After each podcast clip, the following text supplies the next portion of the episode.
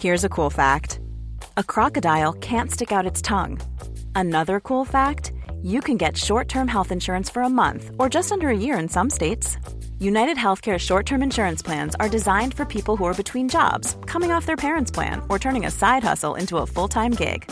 Underwritten by Golden Rule Insurance Company, they offer flexible, budget friendly coverage with access to a nationwide network of doctors and hospitals.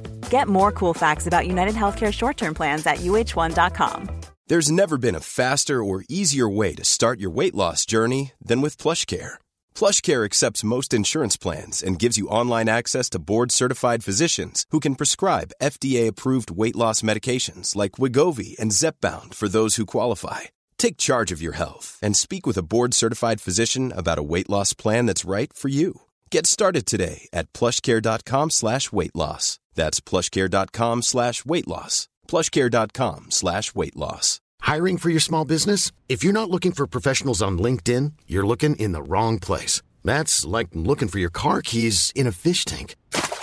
LinkedIn helps you hire professionals you can't find anywhere else, even those who aren't actively searching for a new job but might be open to the perfect role. In a given month, over 70% of LinkedIn users don't even visit other leading job sites. So start looking in the right place. With LinkedIn, you can hire professionals like a professional. Post your free job on linkedin.com slash people today.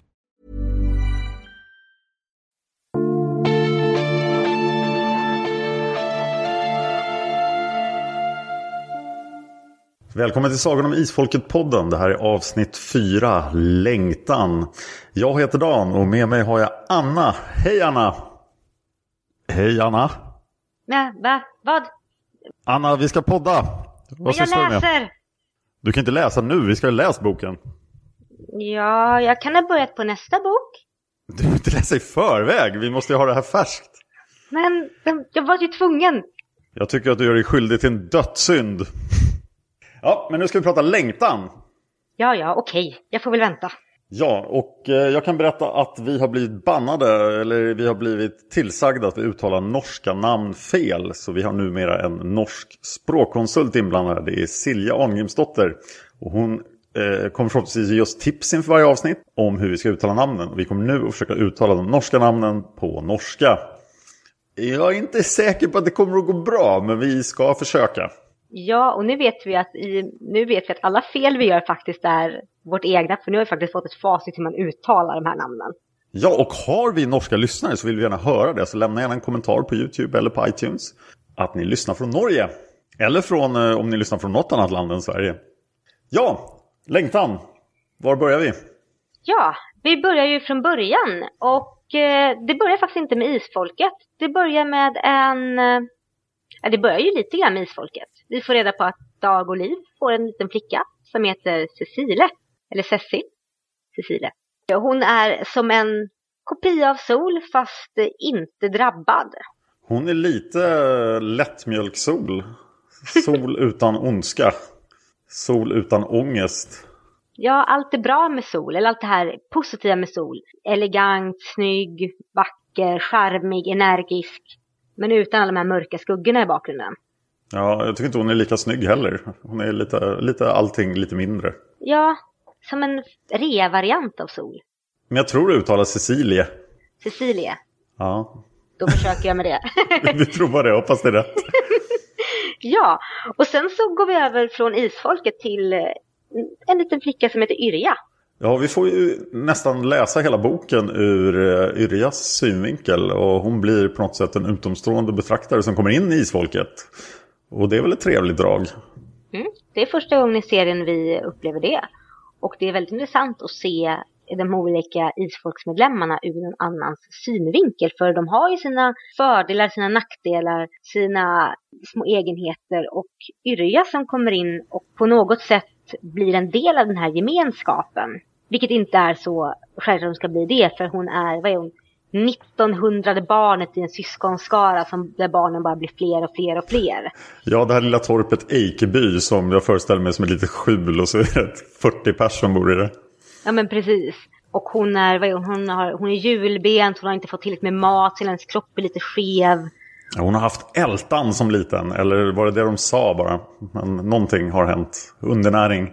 Ja, Och hon råkar ramla in och bli lekkamrat till barnen Tarald och Cecilie. Jag tyckte det var en jättefin scen. Hon stod bunden vid trädet. ja. Barnpassning på 1600-talet kommer inte högt upp på Magdalena Ribbings eh, bättre etikettblogg. Nej. Men hon blir i alla fall lekkamrat till Tarald och Cecilie, Livs och Dags barn och även till lilla Sunniva. Ja, lilla Sunniva, så skör. Mm, så skör och späd. Lite grann som en lite porslinsälva. Ja, verkligen. Men det finns ju en lite spännande historia här varför hon blir lekkamrat med dem. Inte bara för att barnen tycker att det är lite konstigt att hon är så bunden där och faktiskt vill ha med och leka. Men hon är ju barnet som är född på samma dag som, nu ska vi se här, Törald och Sunniva ungefär. Så är det. Och Cecilia är ett år yngre. Ja, och det gör ju liksom att de blir lite så här, vad säger man? När, när jag hade bredvid kallade vi det för låtsastvillingar. Man var födda ungefär samtidigt därför hade speciella band med varandra. Så de är väl låtsastrillingar. Ja, och de behöver någon att imponera på också som kan göra allt grovjobb när de leker. Hon blir lite deras tjänare på något sätt. Fast ja, bättre än så. Bättre än så. Hon slipper också, hon kommer, får också komma hemifrån, slippa allt slitet och släpet hemma. Hon får en liten slant för det, vilket gör att hennes föräldrar faktiskt uppmuntrar att gå nu till Linda Lena Gustafsson och lek med mina kamrater. För då kommer du hem och du får, har fått mat, du får en liten slant som vi kan ha hemma. Det är inte så mycket att de bryr sig om sin dotter utan mer den inkomst hon faktiskt ger. Men det är ju till det allra bästa för Yrja. Hon har ju en fruktansvärd tur jämfört med sina syskon. Ja, oh, gud. Alltså, hela Eikeby, som sagt, som du säger, det är ett skjul mitt ute i skogen, tänker man också. Och så många barn. Också bara den här, eh, vi måste ha fler barn, vi bara fortsätter, det är misär. Ja, allting är verkligen misär i Eikeby. Man skulle kunna säga att det är dubbel-E. Och vad är en dubbel-E? Eländiga Eikeby. Men eh, så hoppar vi lite grann till eh, Are och Meta, för nu har de ju blivit lite vuxna. Och de blir ett par. Ja, och det, det, det må gå fort, men jag tyckte det var ganska fint. Ja, Are är ju den av Tengil och Siljes barn som fått minst karaktärsutveckling. Ja, fast han känns ju ändå som den här trygge bonden och jordnära och, ja, enkel. Ja, det faktiskt det stämmer. Ett ankare skulle man kunna säga för alla urspårade medlemmar av isfolket. Ja, faktiskt. Det är liksom, vem är det som står kvar? Jo, det är Are som kommer stå kvar när allting faller. Ja, precis. Och, men de blir ett par. Och sedan får Meta tre barn. Tarjei, Brand och Trond. Precis, så då har vi alltså sex stycken personer i den här generationen. Eh, Sunniva, Cecilie, Tarald, Tarjei, Tarjei, Trond och Brand. Det är en rätt stor generation. Ja, och man får vara glad att de eh, ynglar av sig så lite i isfolket senare. För det här släktträdet hade kunnat bli enormt. Men det lyckas ju med konststycket aldrig bli särskilt stort. Nej, och det är vi rätt tacksamma för. För det är väldigt krångligt att ha reda på alla medlemmarna senare i serien. Ja, det är faktiskt fruktansvärt lite släktträd om man jämför med hur ett vanligt släktträd ser ut som sträcker sig tillbaka till 1600-talet. För det skulle ju vara hur stort som helst. Men eh, sen snabbspår lite, lite till. Och sen plötsligt är Yrja vuxen. Ja, där, där gick det undan. Det gick jättesnabbt. Och hon är fortfarande rätt oskön. Hon har sin stora klumpiga kropp. Hon har sitt lite osköna ansikte. Men det som vi lär oss till exempel att Yrja är en genuint vänlig själ med hjärtevärme. Och inte på det här, jag upplever inte henne som det här tråkiga goda som är lite mjäkigt. Jag upplever henne som verkligen är en riktigt stark, lysande person som verkligen vill alla väl. Samt som är medveten om hur hon själv ser ut, att hon själv lätt hamnar i skymundan. Hon har bra självinsikt. Ja, och det är en sak jag faktiskt eh, gillar med isfolket. För att eh, nu har vi ju sett sol och sådär. Och man kan ju vänta sig att i, en, i den här typen av böcker att det ska vara en massa undersköna kvinnor och alla är perfekta. Och så, men det är väldigt få som är det. det alla har sina fel och skvanker. Och Yrja kanske mer än de flesta. Men det kommer få som är så underbart sköna som sol är. Mm, definitivt. Och det kommer i sig få som är så eländiga som Yrja också. Ja, usch, usch, usch. Det är vi kanske inte glada för. Men Yrja, vi får ju väldigt lätt för oss att, eller väldigt snabbt klart för oss att Yrja är en väldigt fin person. Och en dubbel Y. Och vad är en dubbel Y? En ynklig Yrja. Oh ja, det är hon verkligen. Särskilt när vi faktiskt får reda på att hon är kär i Tarald. Ja, Tarald, den perfekte. Ja. Så stilig. Så stilig, men ack med så lite bakom pannbenet. Ja, han är, han är lite pantad. Mm. Och, men Tarald ser ju inte Yrja på det sättet alls. För han är kär i... Sunniva, för Sunniva är vacker. Ja, Sunniva upp till blivit en liten gracil porsliselva deluxe. Med det här fagra blonda håret och jättesöta dockansiktet och allting. Och jag vet inte, Sunniva är så fruktansvärt docksöt och patetisk och mjäkig så jag vill ta och slänga ut den genom ett fönster. Ja, och lite hämming över sig också, men utan att ha någon ondska i sig direkt. Hon är bara, bara ja, måste ta som hand. Ja, spelar på allas medkänsla, vill smita undan saker och är så här. Jag menar, tyck synd om mig för jag kan ingenting själv och därför tänker du ta hand om mig men jag tänker inte göra någonting för att förtjäna det. Som vanligt så är jag ju chockad över hur bra den här boken var. Eh, jag, jag kommer ihåg Eh, den här boken som sämre än de tidigare men det tyckte jag inte nu när jag läste den. Och faktum är att jag eh, kom ihåg Sunni var så mycket värre än vad jag tyckte hon var när jag läste det här nu. För hon hade ju lite karaktärsutveckling och, och ville ju egentligen väl på något sätt men hade inga verktyg för det. Nej, alltså det, hon är ju en god själ. Och hon, som säger, hon vill ju alla väl, men hon vill ju inte heller göra någonting för att göra någon väl. Hon vill bara att livet ska bära henne på sina händer och att allting bara ska gå bra automatiskt. Och då blir det ju inte så bra. Både Tarald och Sunniva framstår som lite, lite tomma på innehåll. Ja, lite verklighetsfrånvända särskilt också. Lite dubbel-T nästan. Och vad är en dubbel-T? Tomma tunnor. Enda som har lite liksom framtidsplaner av dem är ju Tarald som är klart att han ska bli godsägare.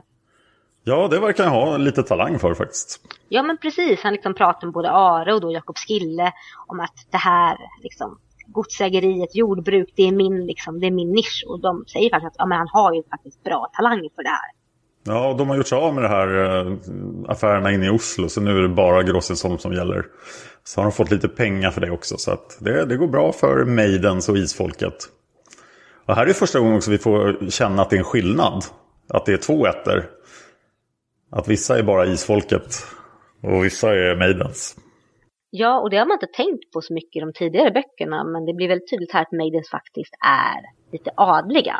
Ja, det är en väldig skillnad socialt men de gör ju ingen skillnad på det själva.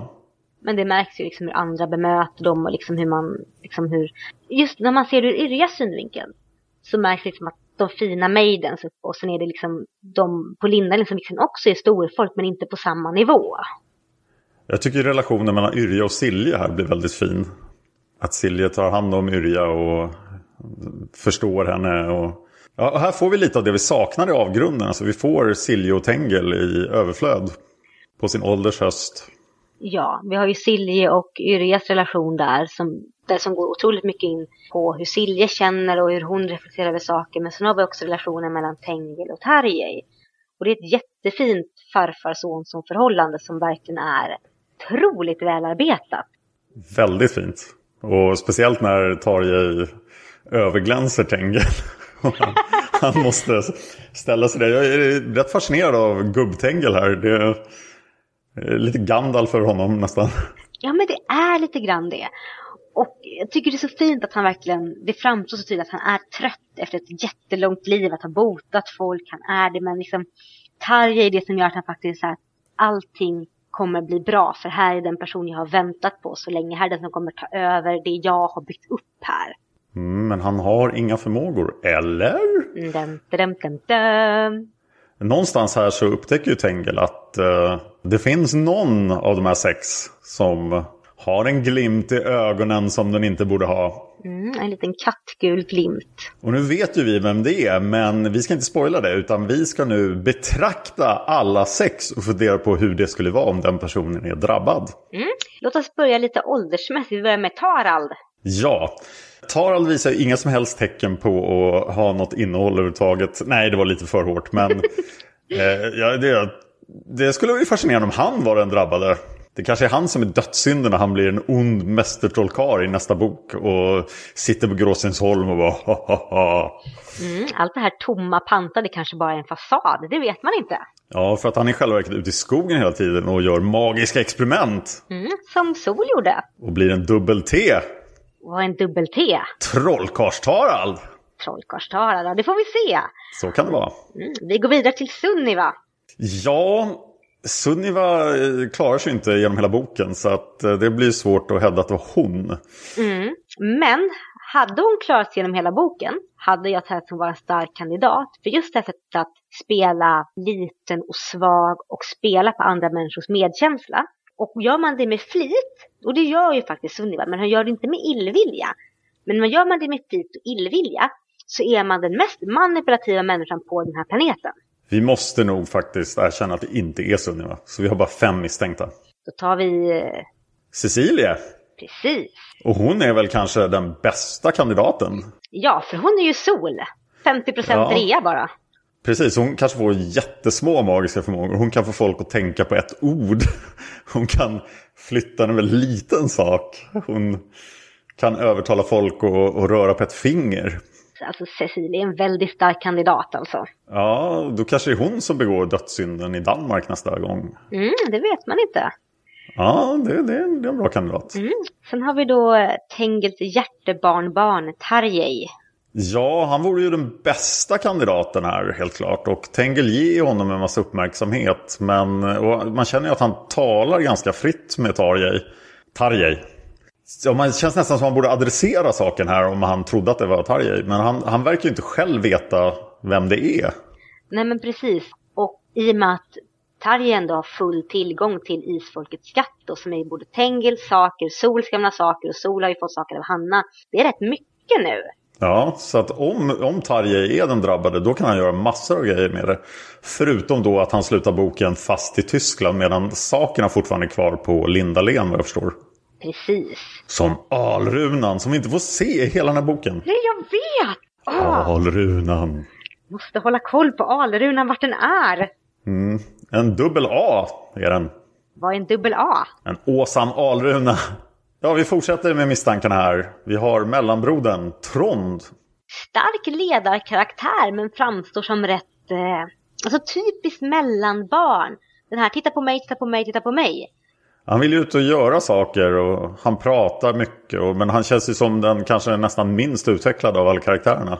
Ja, han känns mest, ja men om man ser så här att Tarjei och Cecilia är ju ledarkaraktärerna. Och Trond vill ju verkligen försöka kanske vara det, men han är så pass ung och flamsig så att det går inte. Han är som den som hoppar och försöker nå upp till vad de andra, men lyckas inte riktigt. Jag tycker det är jättekonstigt att de nämner det där med ledare flera gånger, för att han leder ju aldrig någonting i den här boken. Det är väl kanske att så här, de tänker att han hade varit ledare om inte det funnits flera andra som var starkare. Men då är man inte så bra ledargestalt. Nej, så att man kan väl säga att om Trond är den drabbade då kan det hända precis vad som helst. För att vi vet egentligen väldigt lite om honom. Ja, vi vet otroligt lite om honom. Han är lite, ja men han är rätt substanslös. Och till sist har vi då Brand som, okej okay, ändra mig, han är ju faktiskt den minst utvecklade. Han är ju bara en kopia av sin far. Han är Are 2. Tung och jordbunden och stabil och trygg som jorden själv. Han är nästan uh, mera Are än Are. Ja, faktiskt. Are 2.0. Som han är den drabbade, vad händer då? Det är lite speciellt för då har vi en person som är väldigt, eh, of, så här, som är väldigt förutsägbar. Så det hade ju varit väldigt lätt och lista ut vad han tänkte göra. För att det är inga förhastade beslut här. Det kan ju vara helt en maskerad att han bara låtsas vara som sin pappa. Och att han eh, sen kommer att göra massor av onda grejer utan att man väntar sig. Han kan komma undan med hur mycket som helst för att ingen skulle misstänka honom. Nej men precis, att, att framstå som eh, så här, trygg och stabil och pålitlig är ju faktiskt en av de bästa täckmantlarna någonsin. Och vi kommer tillbaka till den här planteringen flera gånger i boken, att någon faktiskt är drabbad i den här generationen. Och vad jag saknade lite grann är att när det kommer en uppenbar drabbad senare i boken, och när Colgrim föds, så tycker man att den, den som är drabbad i den äldre generationen borde på något sätt vara mer intresserad av Kolgrims förmågor. På något sätt försöka få honom att göra någonting eller sånt. För att Kolgrim är ju väldigt intressant då tycker man.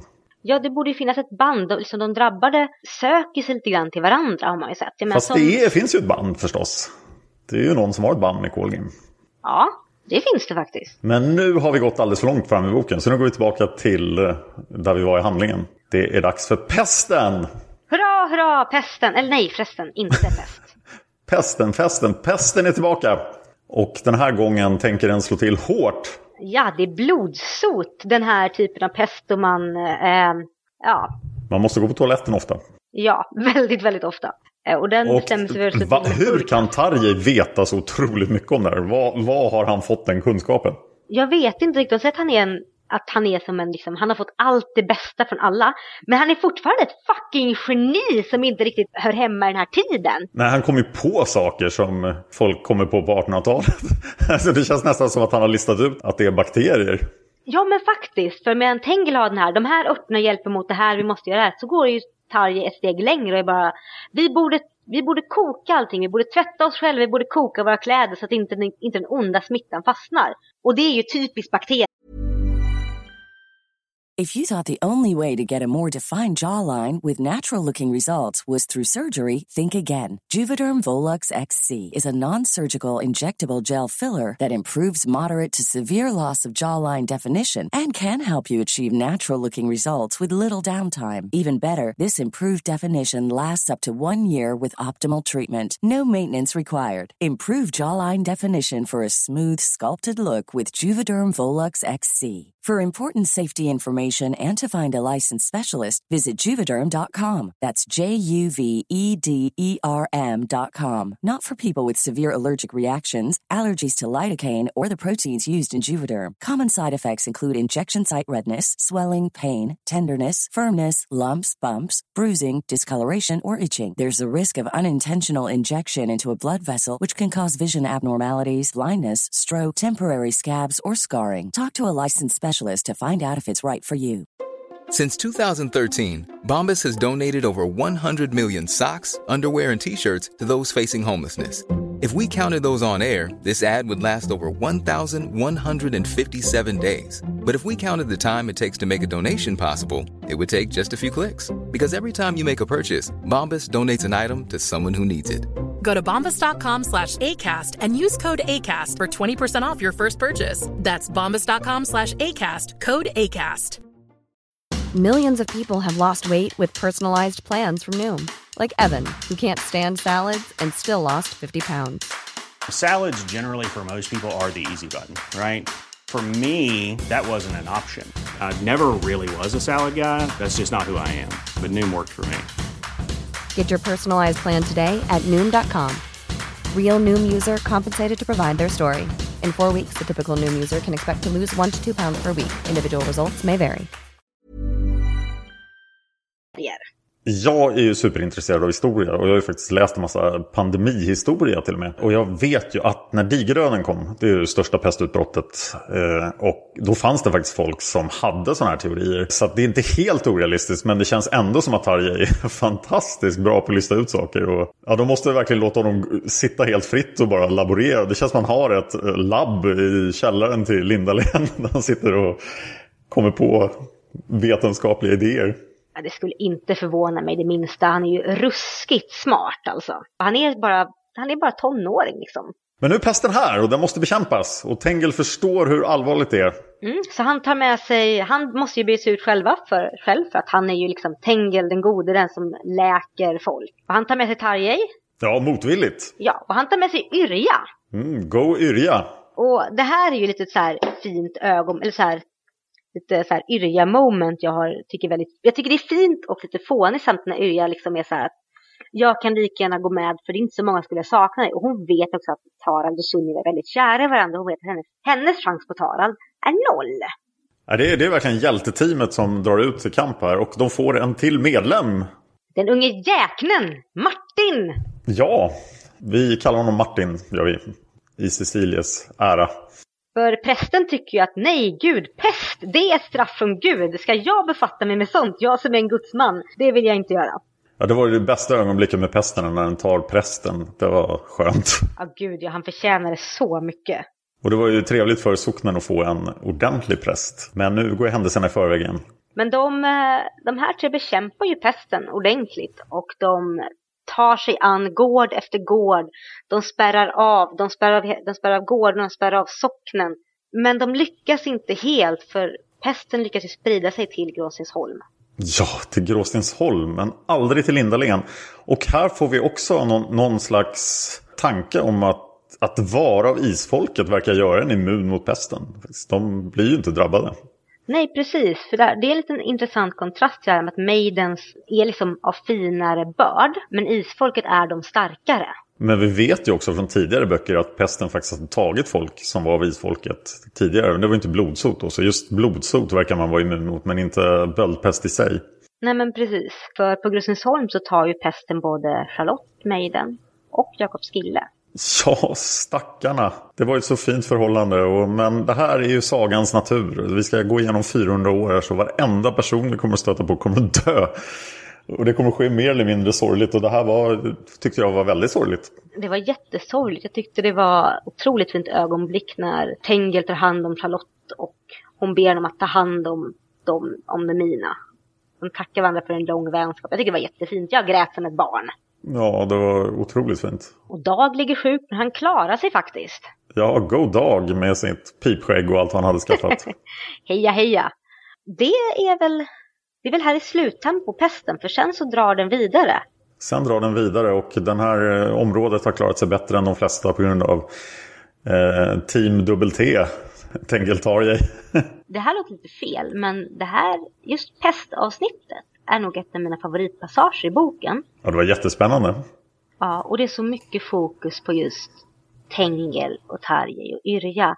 Det är otroligt mycket som framstår deras karaktärer, hur de reagerar mot andra människor, gentemot varandra. Och det är så intressant att se Tengel in action så att säga i sin botargärning. För det är liksom man bara fått reda på lite grann i andra boken att hans helande händer fanns.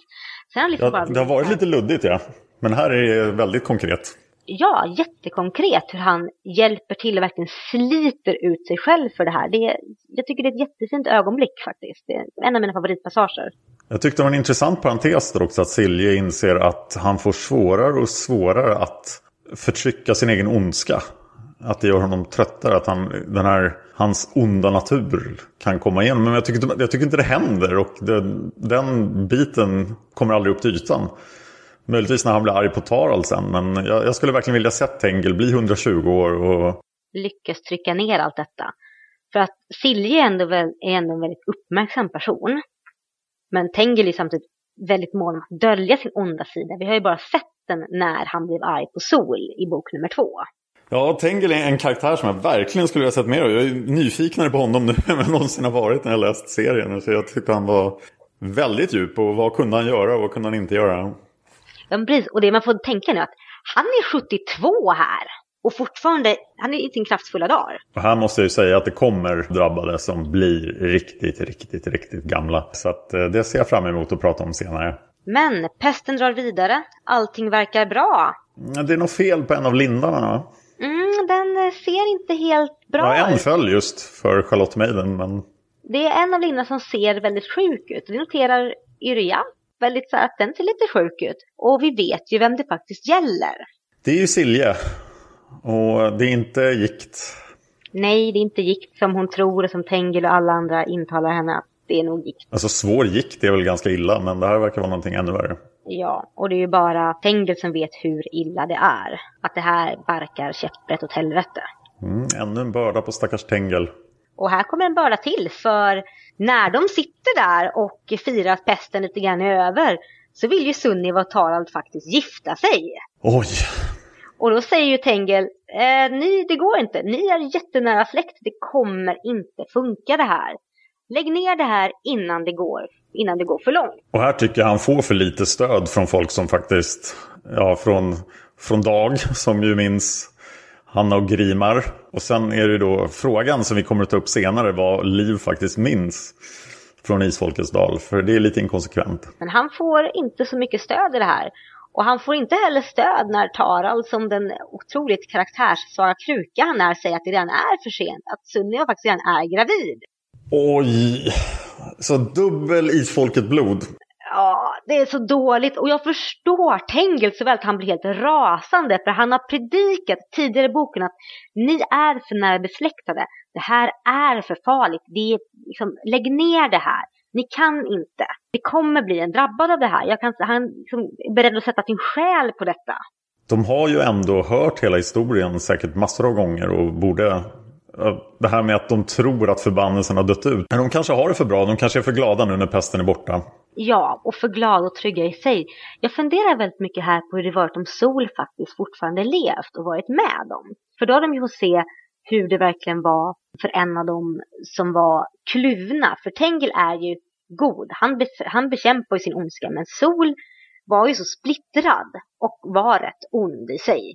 Jag, jag, får en känsla faktiskt att Tengil var mycket ondare än Sol. Men att han har övervunnit det på ett helt annat sätt än hon gjorde. Ja, Sol vill ju inte övervinna det på det sättet. Nej, och Sol var ju, ja hon hade jättehög killcount men ja, hon var mest så här, ja, gjorde som hon ville. Men hon gjorde ju sällan någonting som var direkt ont. Jag kan nog komma på en del grejer hon har gjort som är lite ont. Ja, okej. Okay. Det har vi redan pratat om. Men är väldigt lite stöd från Tengel här. Jag, jag känner en stor förståelse för honom att han blir så trött av det här. Att liksom, nu, nu händer det igen. Ja, och jag tycker så här liksom att jag förstår väl att Are inte vet, för Are var inte ens född när de lämnade Isfolkestaden. Att Dag, som du säger, min, han minns ju Hanna och Grimar. Och liksom Silje som har sett Hanna, Grimar, sett kvinnan nere vid sjön, varit med om att uppfostra Sol som var kaos och också sett Tengel liksom leva med det här. Och hon vet att han försöker bekämpa det onda som blir svårare och svårare för varje år. Och hon tycker också, äh, Låt dem försöka. Det är så vackra ungdomar båda två. Och jag vill mest bara välta ett bord. För jag tycker, men herregud människor, ser ni inte katastrofen som kommer springande mot er? hon verkar ju tro faktiskt att Tengel framgångsrikt har bekämpat förbannelsen. Och det är väl det som räddar henne. Hur skulle han ha kunnat gjort det? Ja, genom sin egen motståndskraft. Men det känns ju som att han bara påverkat den för sig själv. Ja men precis, han har ju inte gått ut och häxat någonting för att bli av med förbannelsen. Vet du en sak jag saknar? För att, nu, nu måste jag prata om en grej som hände senare. Men det kom ju fram senare att han faktiskt har bekämpat förbannelsen. Och nej, det händer ju aldrig. Han, när gjorde han det? Åh, oh, men jag minns när det är. Men det, det kan vi inte säga för då spoilar vi massor. Okej, okay. äh, då tar vi det senare. Men det kommer komma senare. Bra. Men han, att han inte nämner det här, det kanske känns som att han bara inte gör det för att han inte vill ge dem ytterligare vatten på sin kvarn. Nej, förstås. Det är ju ingen bra sak att ta upp här. Nej, typ jag har försökt bekämpa då kommer alla vara mer så här, ja men vad gnäller du för? Och han bara, jag står här och är jättedrabbad. Men det här det är ju spännande det här och eh, man, man inser ju att det här kommer ju verkligen inte att bli bra. Men vi har ju redan blivit vilseledda så att det här, man tänker också att det kanske kan gå bra ändå. Mm. Och mitt i det här sitter Yrja. Ja, lite som en utomstående betraktare, men full ja. av sin längtan. Ja, och sitt jättekrossade hjärta, för Tara har ju ingen koll på att hon är kär i honom. Den enda som vet om det här i det här läget är ju Silje som faktiskt är väl medveten om Yrjas känslor för Tara. Men hon sitter där och gratulerar ungdomarna och är så här lika så här, ja vad kul för er, allting är bra. Hon hjälper Sunniva under hela graviditeten. Fram till den där åskkvällen. Sen är det dags. Och här är ännu ett tillfälle, jag vet att jag brukar säga men jag måste säga det igen. Det här är ännu ett tillfälle jag vill se tv-serien. Åh, vilken bra scen det skulle vara. Det hade varit fantastiskt. Vi har det här åskvädret som rullar in. Vi har alla som är samlade på Gråstensholm inför födseln. Den har pågått länge, den här utdragna verkarna. Tengel och Tarjei ska vara med. Tarjei ska vara med och hjälpa till med förlossningen för att han är så pass bildad och smart. Han, ja, han tycker bara att det, är, det här är tillfälle att lära sig mera. Precis. Och alla är ju liksom på det klara att det här, det här kommer bli en svår förlossning för Sunniva är så liten och späd. Ja, under vanliga fall skulle det vara en svår förlossning. Men nu kommer den att bli extra svår. Och just det här att det drar ut på tiden och sen så bara smäller det. Herregud. Tengel slänger ut Tarjei och bara... Ja, jag kan verkligen föra sig med de här skriken både från Sunniva, från Liv, från Yrja som är där som bara högre och högre och sen så blir det bara tyst. Ja, och Tengel får uppleva sin egen födelse en gång till. Och han vet precis vad som kommer att hända. Och här kommer då detta monstrum till barn. Ja, Kolgrim. Och det här är ju någonting av det hemskaste jag tror vi läser fram tills nu. Ja. I serien. Den här fruktansvärda förlossningen. Och även fast vi vet att Tengels födelse tog livet av hans mor så är det en helt annan sak att läsa om detta. Och veta att Sunniva födde ett monster som slet sönder henne. Och här förstår man ju Tengel att han ger upp. Att han kan inte ta det, han kan inte vara... Man, man skulle ju kunna tänka sig att han skulle kunna bidra ganska mycket här. Så att det är ju fegt av honom på ett sätt. För att han är ju den enda som förstår vad den här pojken kommer att behöva gå igenom. Ja, men han orkar inte. Han ser hur hårt drabbad den här pojken är. Och han, med tanke på allting som han har gått igenom i livet och han också förlorat sin systerdotter Sol så jag förstår att han inte orkar. Han är 73 nu också. Men det är ju verkligen hans jobb skulle man kunna säga. Så det här, det är ju han som hade kunnat vara förebilden för Colgrim. Det här är ju vad Colgrim behöver verkligen. Ja, det här är vad Colgrim... Colgrim hade behövt en Tengel. Men Tengel behövde inte en Colgrim. Och jag tror inte att, med tanke på att Tengel var så emot den här förlossningen, den här graviditeten och förlossningen från början. Han försökte till och med få Sunniva att få missfall. Ja, han är framme och förgiftar folk igen. ja, precis. Han var fram med giftdosan. Nu jävlar, nu kör vi. Men det funkar inte på de drabbade. Nej. Så jag tror att även fast Colgrim hade behövt en Tengel så hade Tengel aldrig kunnat vara så stöttande som han var mot Sol. För han hade, jag tror att för, Col, för Tengel så representerar Colin det största misslyckandet i hans liv. Det är nog det som driver honom till att gå hem till Silje. Ja, och jag har hatat den här scenen hela mitt vuxna liv. Alltså, jag, jag tycker det är så dåligt. Men den här gången kände jag att jag förstod honom och det gjorde en extra sorg. Jag satt på tåget och läste den här scenen och var tvungen att sluta. Åh oh, gud, satt du på tåget? ja, jag satt på tåget och det var fullpackat. Och och jag bara, jag måste lägga ner boken. Jag kan inte sitta och storgråta här. Jag satt i tyst avdelning på ett SJ-tåg också och tänkte det här är säkert inte okej att sitta och hulka.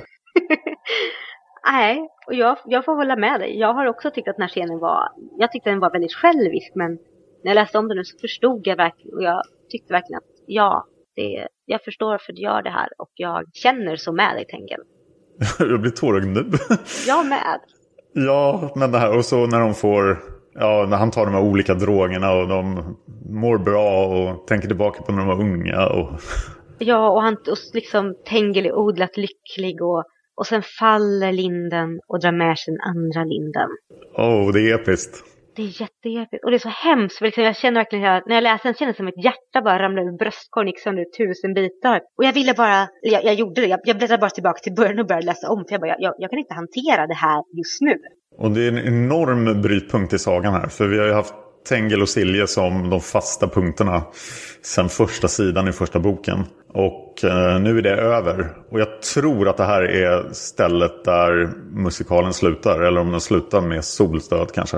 Jag tror att den slutar med solstöd. Ja, det kanske den gör. Men det här känns som en enorm brytpunkt. Och här måste sagan leva vidare på, ja, på de här övergångarna. När vi får nya huvudpersoner och och jag tycker det sker fantastiskt väl i den här boken. Vi har redan fått karaktärerna förankrade hos oss. Och just det här underliga draget att göra Yrja till en så viktig karaktär funkar mästerligt.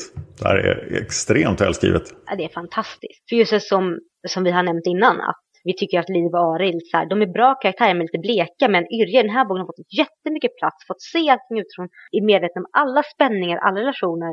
Och nu som säger, blir bryggan mellan generationerna. Och genom att hon blir bryggan så växer Liv och Dag och Are för mig någonting otroligt. Jag tycker mycket av det vi saknar i avgrunden kommer fram i den här boken. Och liksom att bikaraktärerna utvecklas också. Och att vi får verkligen följa med familjen här och vi får uppleva alla deras på ett helt annat sätt. De känns inte så skuffade åt sidan som de var av Sol i avgrunden. Nej, jag tänker lite grann med att genom att Margit gjorde Yrja till huvudpersonen så lät hon oss faktiskt få någon att hålla i handen och gå med oss genom hela berättelsen. Ja, faktiskt. Precis så. Det funkar fantastiskt bra. Och men, ja, men vi står ju fortfarande här liksom. Vi har ju Tengel och Silje döda. Ja, och vi, vi är inte ens halvvägs genom boken. Nej, och vi har då det här monstret. Jag kan inte säga någonting annat än att han är ett monster. För han, han är en hårt drabbad. Det är liksom, han är det... genomrutten och, och, det finns ingenting förmildrande här i början när han dyker upp i alla fall. Det är en Nej, alltså- fruktansvärd alltså... bebis. Ja, det är inte bara att han är ful som stryk, han är liksom Grimar gånger tio, utan han är ett riktigt jävla troll till sinnet.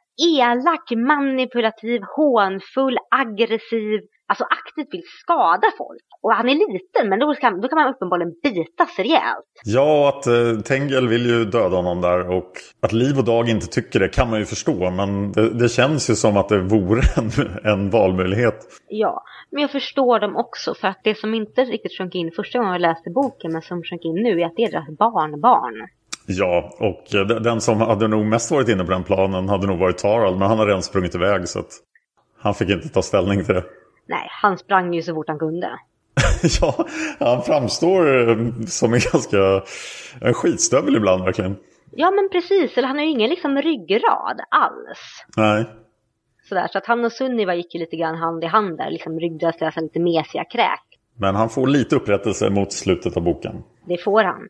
Men det som är intressant med Colgrim här är att de faktiskt försöker ändå uppfostra honom och den som kan ta bäst om honom är ju Yrja för hon har tålamod. Ja, och, och Colgrim verkar ju ha någon slags känslor för henne i alla fall. Ja, men precis. Någon slags motvillig respekt för att hon faktiskt orkar och finns och faktiskt han tycker om henne på något konstigt sätt. Så han kanske inte är helt genomrutten och det kanske finns hopp för honom. Han kanske kan göra en Tengel.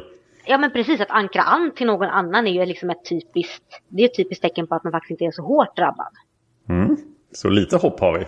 Det hopp har vi. Men eh, ja, alltså Yrja blir ju mer eller mindre barnskötare och Colgrim. Ja, trist jobb.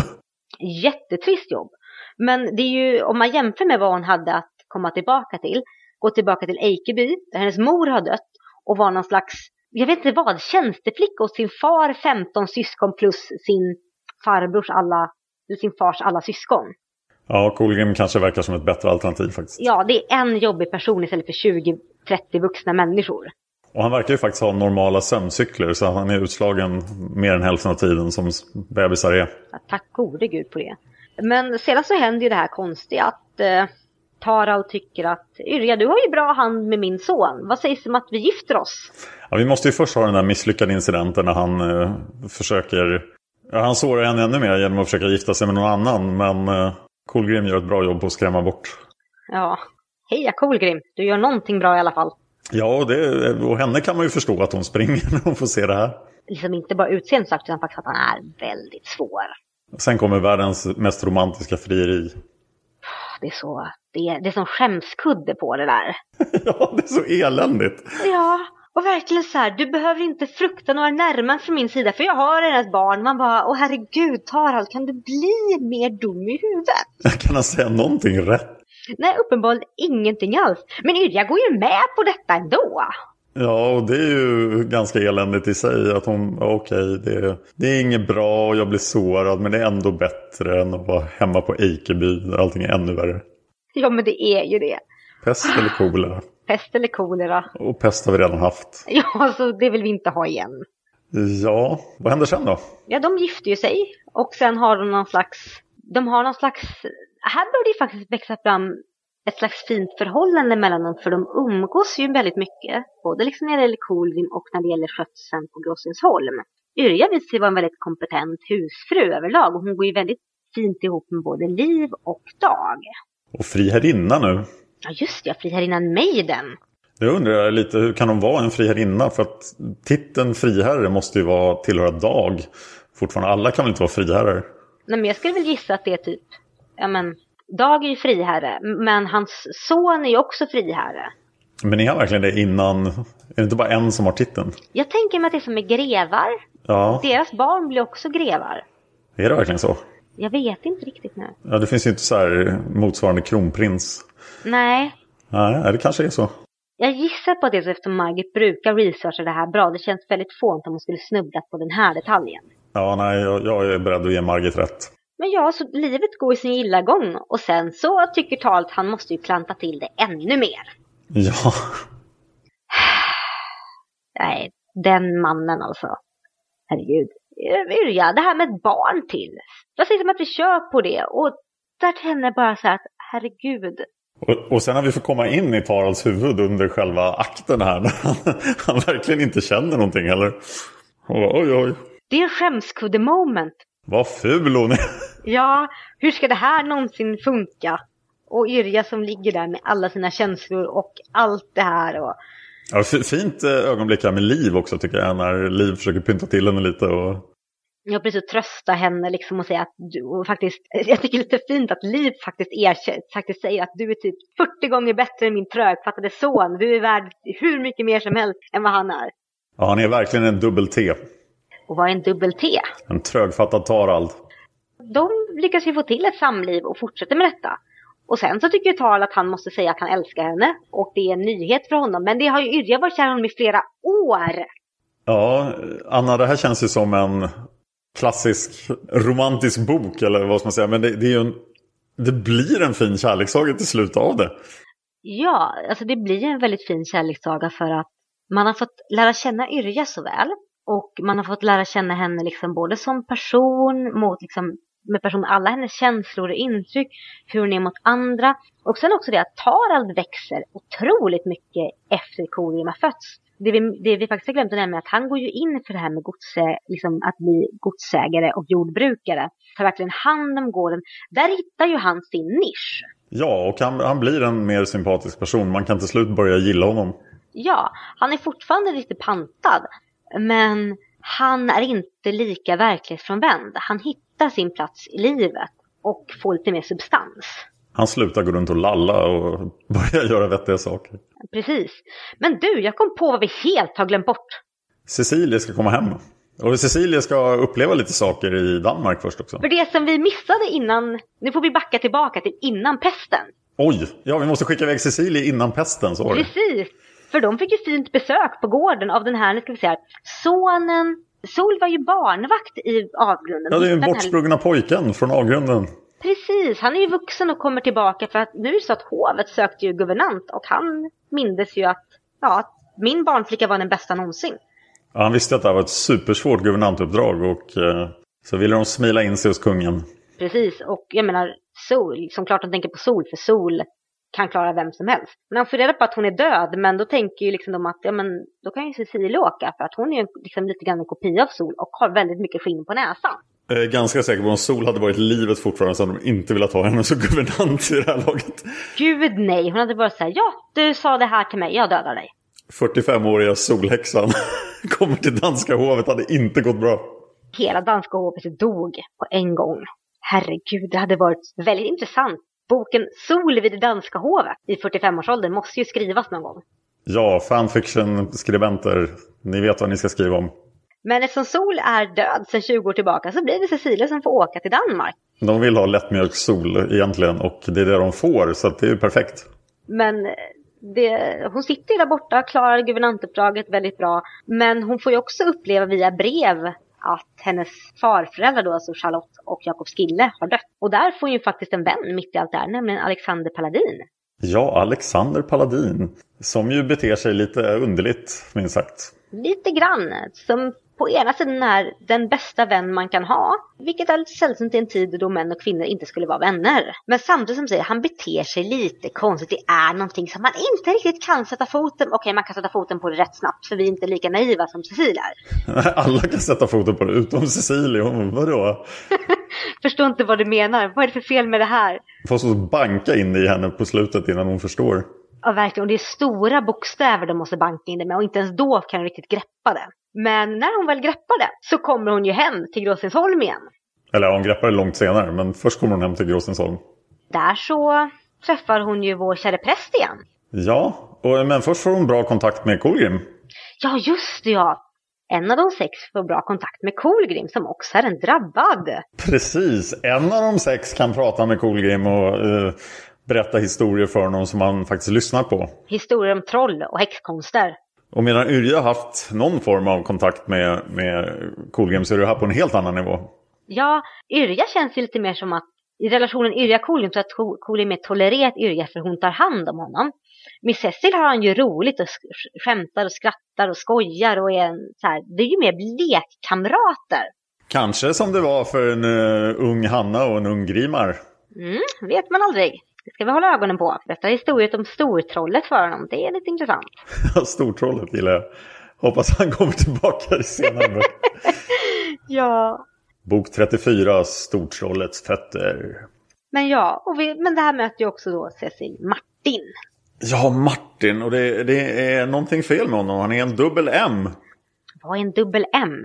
Han är miserable Martin. Ja just det, ja. han, han lovade ju så gott under pestens tid faktiskt. Han var ju en, den här riktigt genomsympatiske prästen som hjälpte folk, som offrade sig själv och som verkligen var genuine good guy. Och sen blev han uppgraderad då från det här jäknet till en riktig präst och fick gifta sig med sitt livs kärlek och allting borde vara frid och fröjd. Men nej, för varför är det inte frid och fröjd? Jo, Martin är en man och män är kåta. Men Julie är definitivt inte kåt. Utan hon är otroligt asketisk på den fronten. Det, hon är så asketisk så att det inte ens är roligt längre. Nej. Det är inte den här, och vi ska inte ligga för att jag är en ärbar flicka. Det är mer så här, kommer du nära mig så skriker jag på hjälp. Ja, hon är helt inne i att uh, göra karriär uh, som prästfru och att han ska göra karriär. Och sen ska hon vara respekterad och det verkar vara hennes enda drivkraft. Ja, och respekterad blir man då om man är orörd och kysk. Och på något sätt vill hon ju ändå ha barn. Nu har hon inte greppat det här med för att faktiskt få barn så måste ni faktiskt ligga med varandra. Jo, det har hon ju greppat, men hon är definitivt inte villig att göra det. Ja, just det, det är sant. Så att vi har en ytterst miserabel Martin som har fått sitt livs kärlek men som inser att hon är ingenting av vad han trodde att hon var. Och då får han träffa Dubbel C.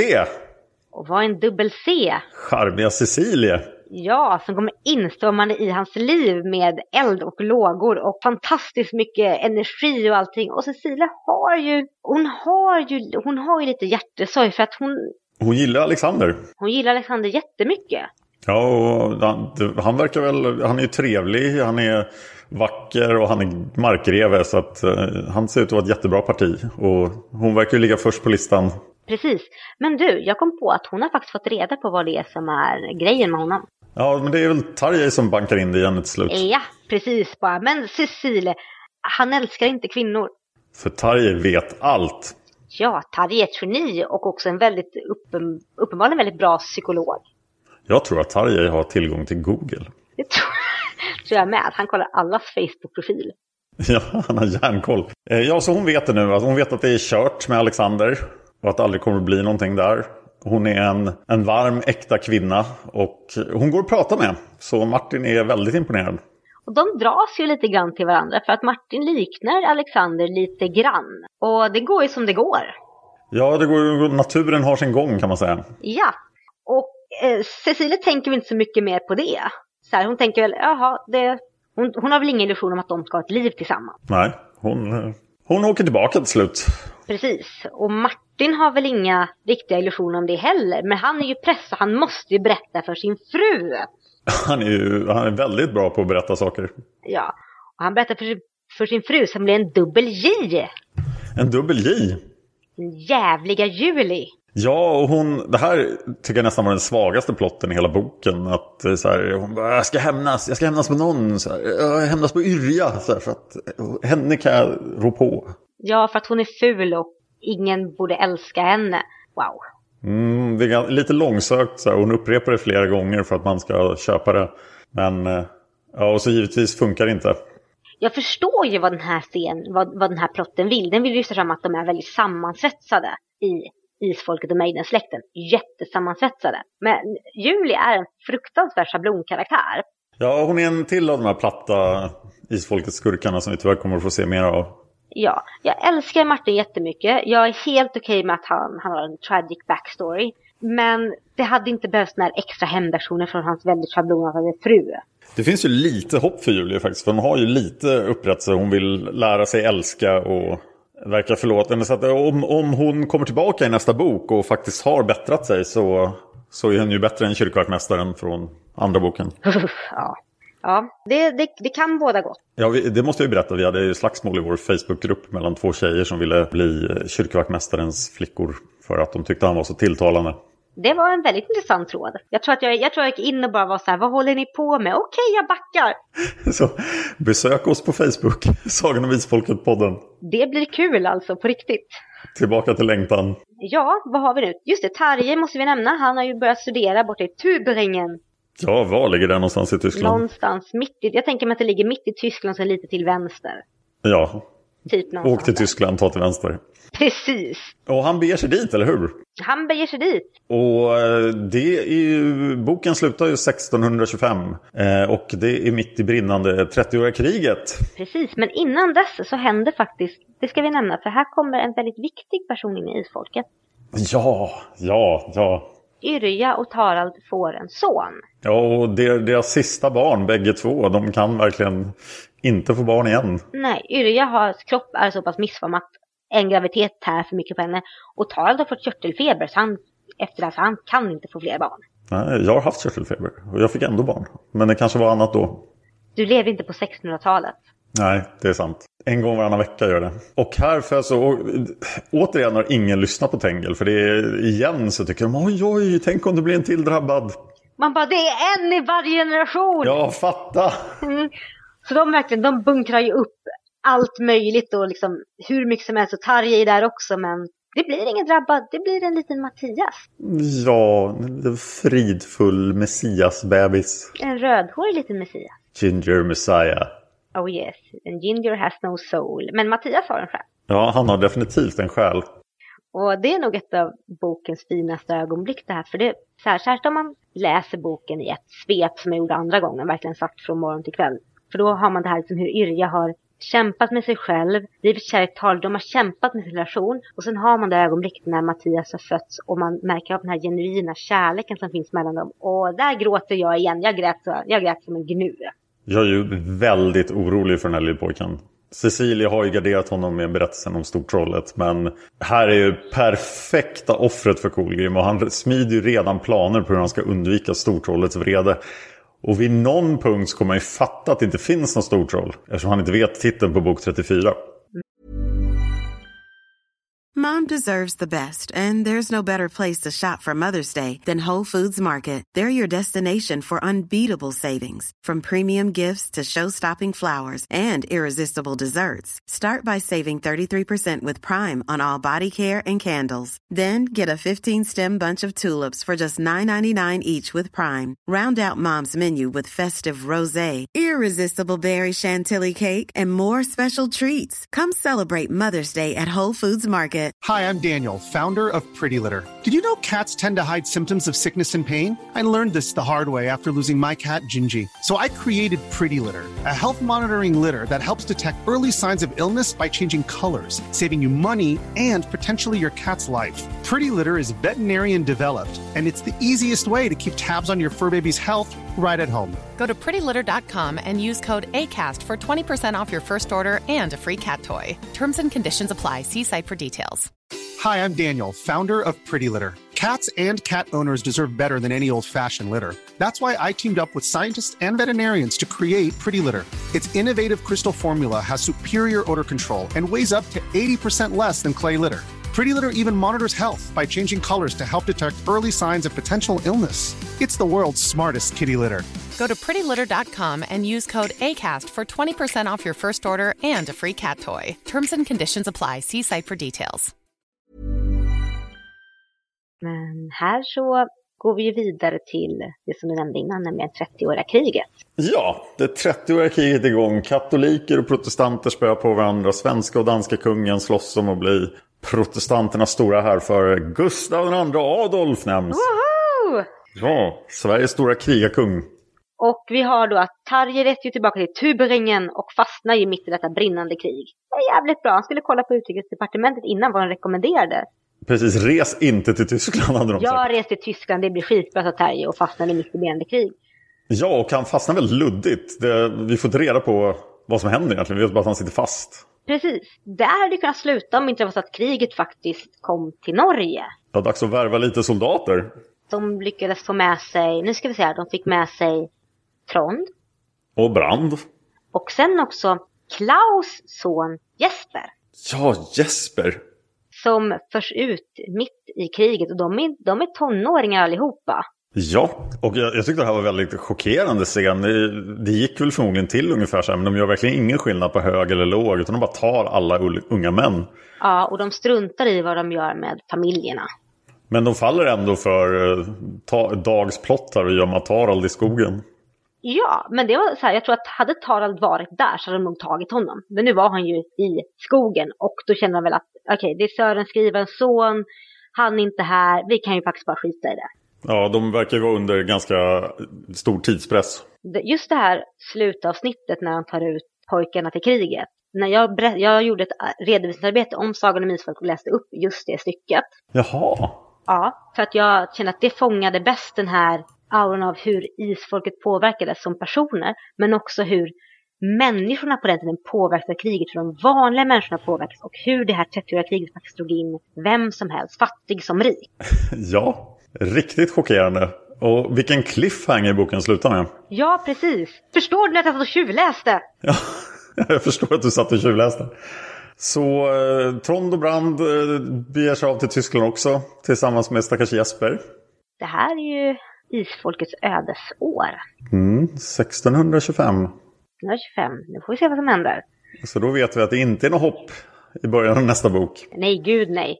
Nu ska det vara lite misär. Till skillnad från de andra böckerna där det inte alls varit misär. Just det. Eller vänta nu här. Och så ska vi få lära oss vad dödssynden verkligen är.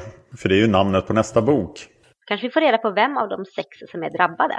Det kommer vi att få reda på kan jag lova dig. Men nu ska vi se, vi har ju fått in en hel del åsikter om boken på vårt forum, för vi ställde en del frågor. Ja, och det var ni duktiga på den här gången, så tack för det. Mm, jättetack! Och vi ställde de här frågorna. Vi ställde, vad tycker du om längtan? Vilket är bokens bästa ögonblick? Vilken är din favoritkaraktär och varför?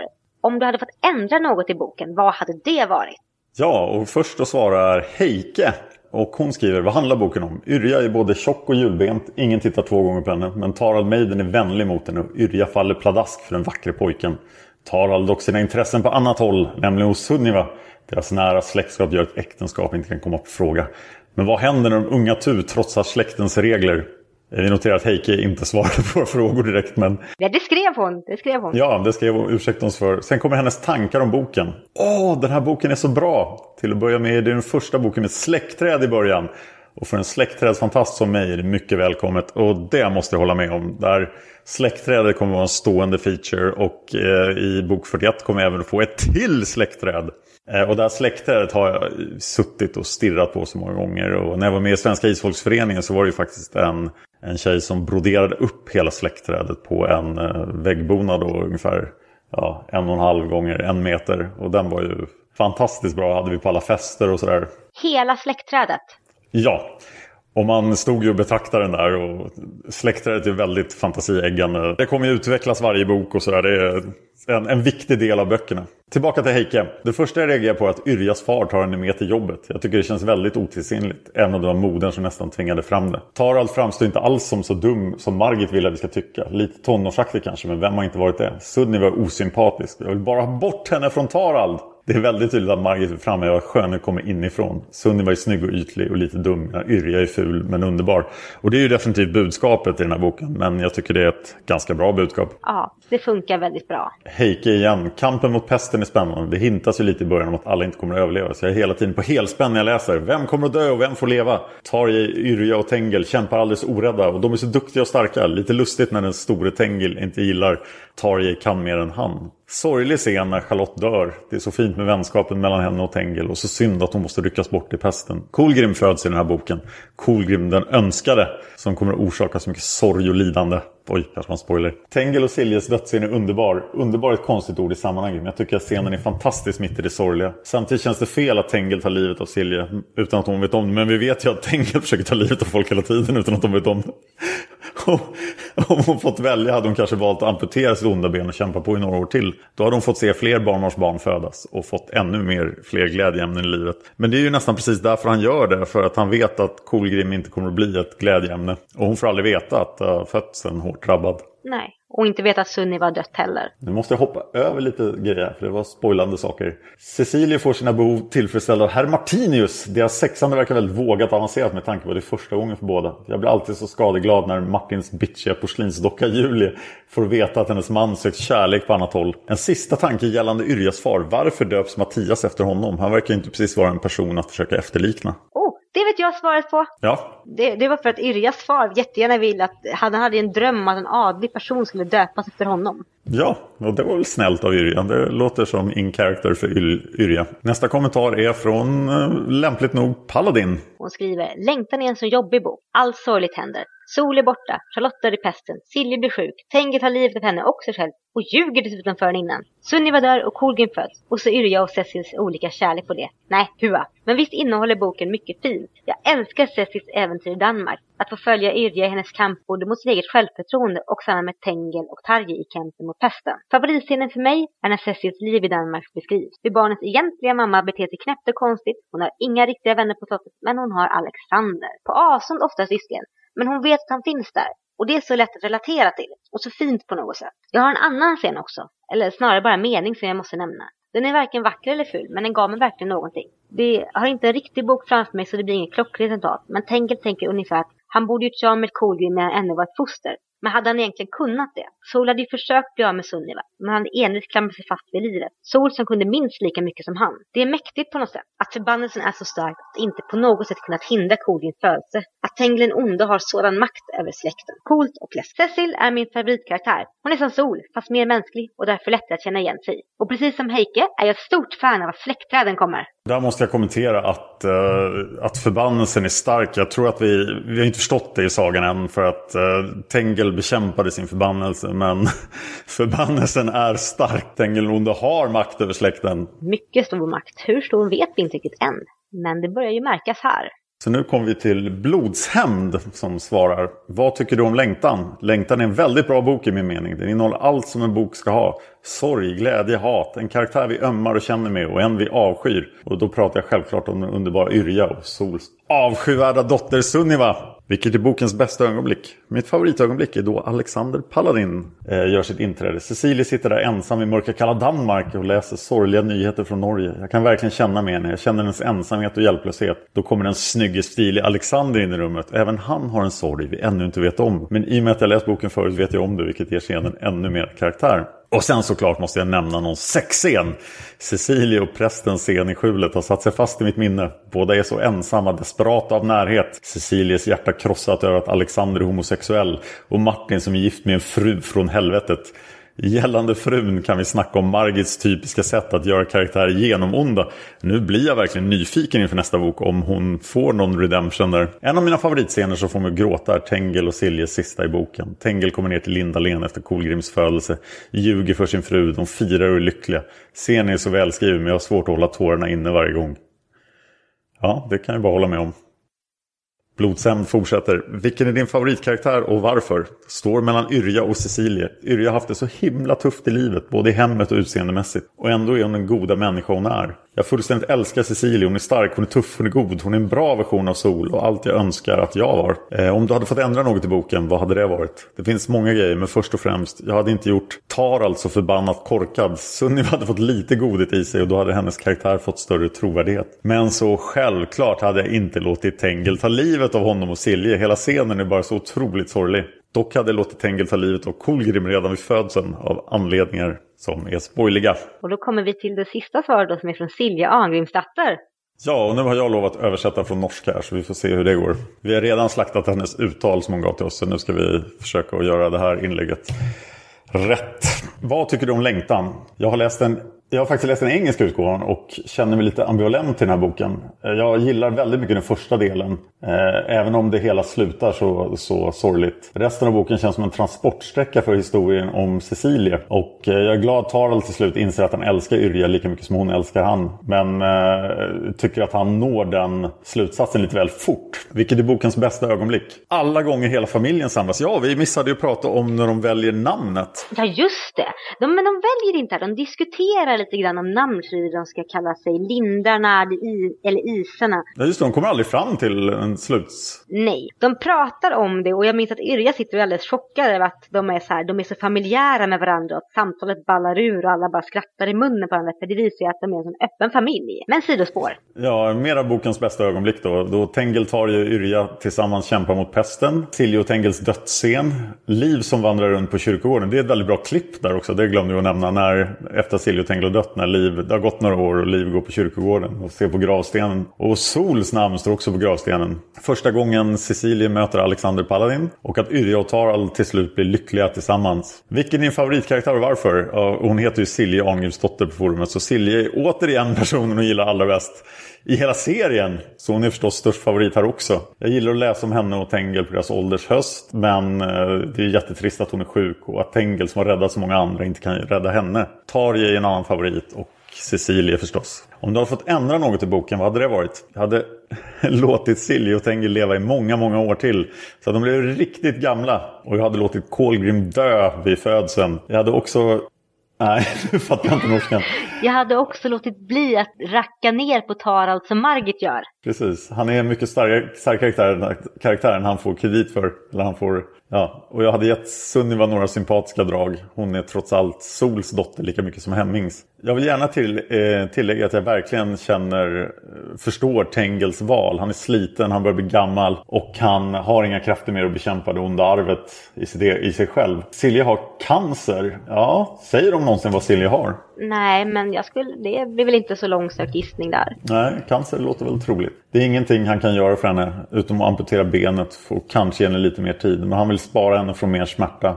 Och kunskapen om Sunnivas förskräckliga död och det odjur han vet att Colgame är. Han vill låta henne dö lycklig och han älskar henne över allt på jorden och kan inte leva utan henne. Därför gör han som han gör.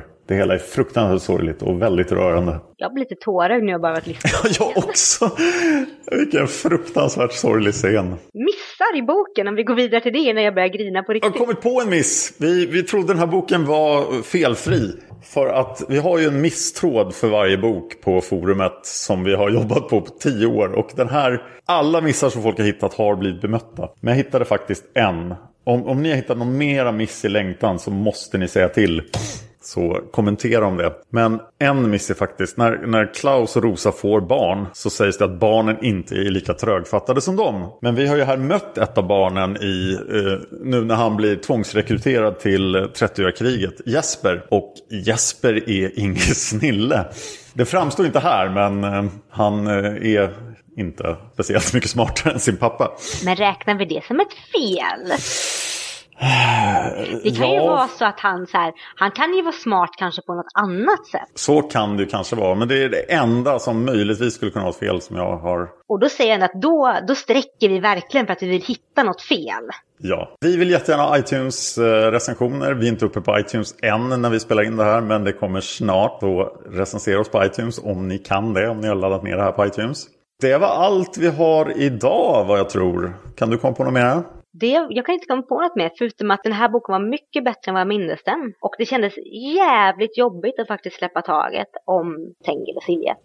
Ja, så jobbigt. Vi har också betygstrådar på forumet. Vi sätter betyg 1-10 på alla böcker och där vill vi ha era röster. Och jag kommer nu, jag vet inte om man kan gå in och ändra sitt betyg eller inte, det måste jag kolla upp. Men jag vill sätta en 10 på alla de fyra första böckerna nu när jag läste igenom dem igen. Om hela sagan hade varit så här bra så hade det funnits filmer på det nu. Utan det, det det kommer böcker som är väsentligt sämre än de här. Men alla de här fyra böckerna tycker jag är helt fantastiskt bra. Mitt minne av Häxjakten och Längtan var inte så här positiva som de är nu. Jag, jag är helt med dig. Jag minns dem som, jag minns dem som bra. Men jag kommer inte ihåg att de var så här välskrivna. Det är ju 43 böcker till, så när man har läst igenom hela sagan så suddas det ut en aning vad som händer i vilken bok. Ja, precis. Och det kommer... Ibland känns det som att när man har läst de där böckerna som inte är så välskrivna så lägger man en slags hinna över de välskrivna böckerna. Man bara minns att ja, men de var bra, men de var inte så bra. För den här var ju jättekass, den här boken. Jag vill faktiskt nämna att om allting faller i...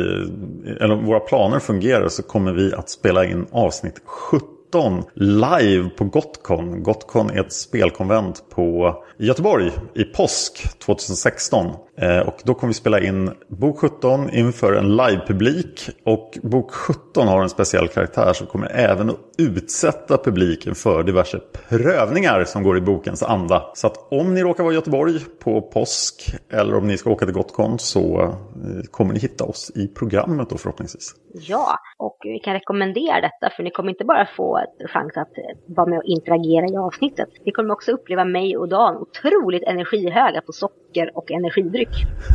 ja, det kommer ni absolut att få göra. Eh, och du kommer göra andra saker på Gotcon också, eller hur? Ja, jag ska råda ett nördfeministiskt rum för eh, kvinnor och transpersoner. Trevligt! Mm, det ska bli väldigt nice. Ja, eh, var kan lyssnarna hitta mer av dig, Anna? Ja, jag har ju en blogg, setsunaseras.blogspot.se. Där kan ni jättegärna gå in och läsa vad jag skriver. Jag skriver om allt från feminism, antirasism till vad jag åt häromdagen. Och jag finns även på Twitter under Anna Seras och så har jag en Facebook-sida som heter Setsuna Seras. Och Dan, var kan eh, lyssnarna hitta mer av dig? Ja, ni kan hitta mig i fyra olika podcasts. Det här är en av dem. Sen jag har även en som heter Fan of History. Där jag pratar antik historia.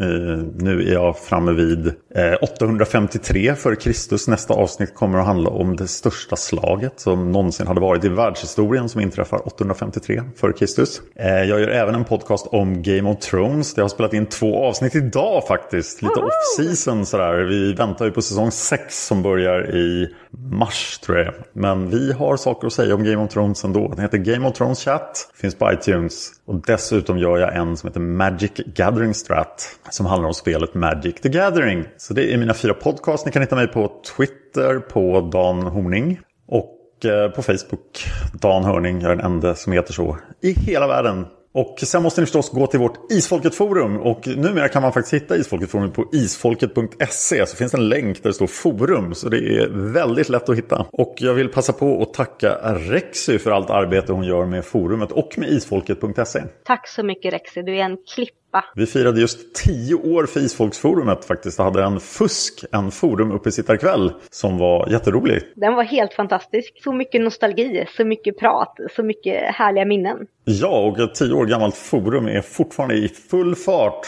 Speciellt nu när podden har börjat och vi hade det här tioårsjubileet. Så nu är det dags att registrera er på Isfolket-forumet och eh, hänga med i debatten om Isfolket. Och eh, kanske lite andra saker också som vi pratar om. Kanske lite. Lite andra saker. Det kan bli lite off topic ibland. Bara lite. Inte så mycket. Mest isfolket. Precis. Nu måste vi sluta. Ha det jättebra så hörs vi om två veckor. Ja, och då är det dags för dödssynden.